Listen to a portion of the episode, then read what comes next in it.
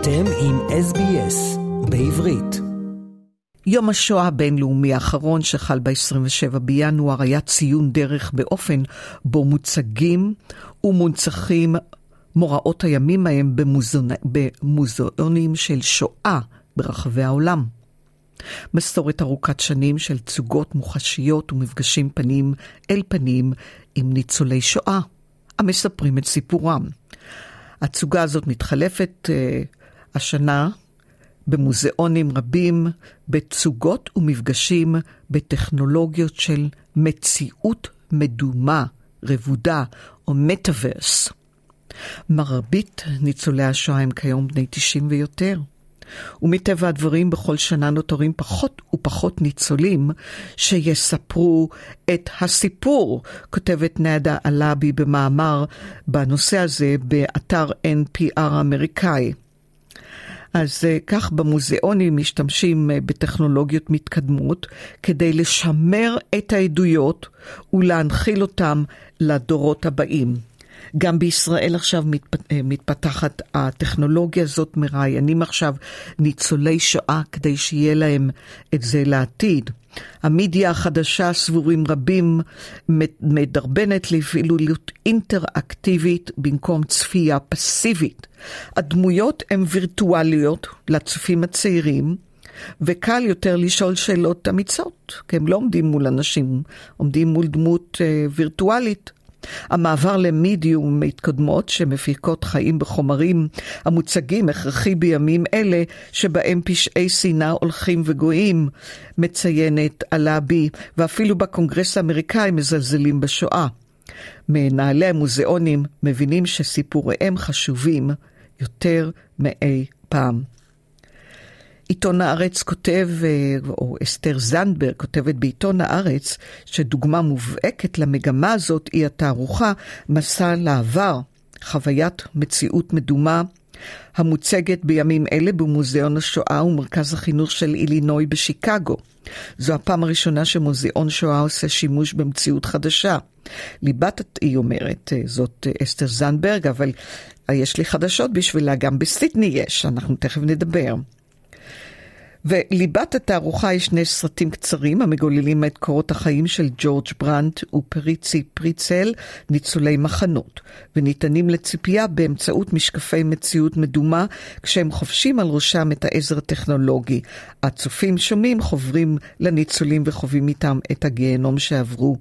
הפרידה מהמשפחה, המסע בקרון המטען, העבודה במכרות, שברקע קולות על גלגסים הנאצים הצורכים הראוס ראש שנל שנל.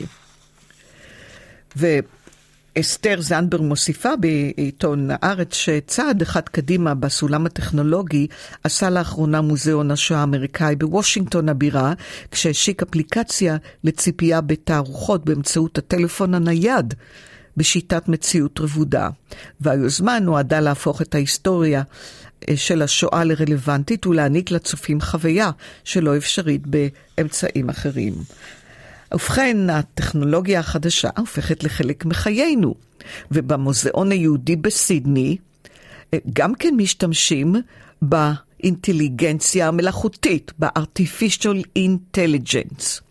ובאמצעות האינטליגנציה המלאכותית, ה-artificial intelligence, המבקרים יוכלו לראיין ניצולי שואה שהלכו לעולמם.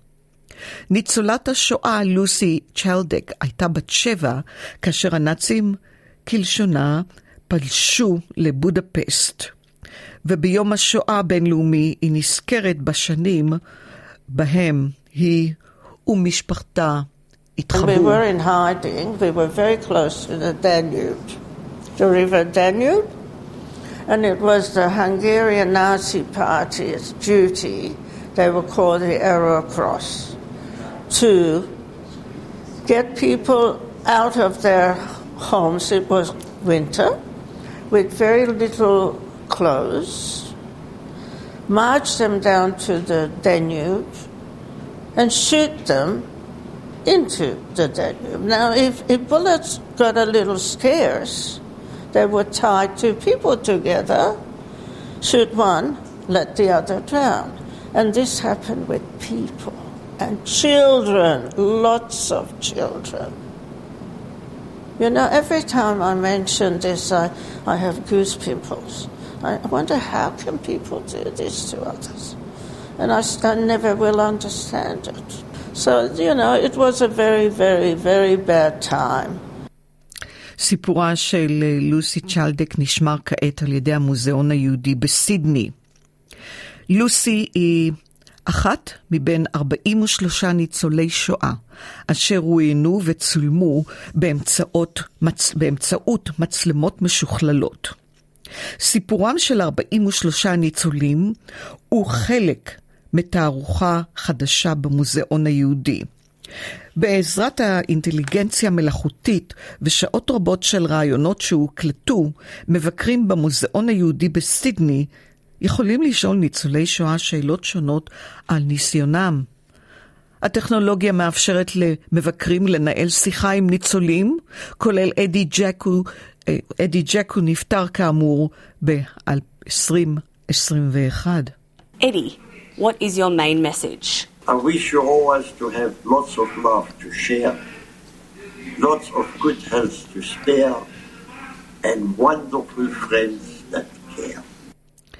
כאמור, אדי ג'קו אה, רואיין על ידי המוזיאון, וכעת המוזיאון משתמש עם הטכנולוגיה החדשה, עם ה-artificial intelligence, כדי לראיין את אה, ג'קו כאשר האנשים מגיעים למוזיאון.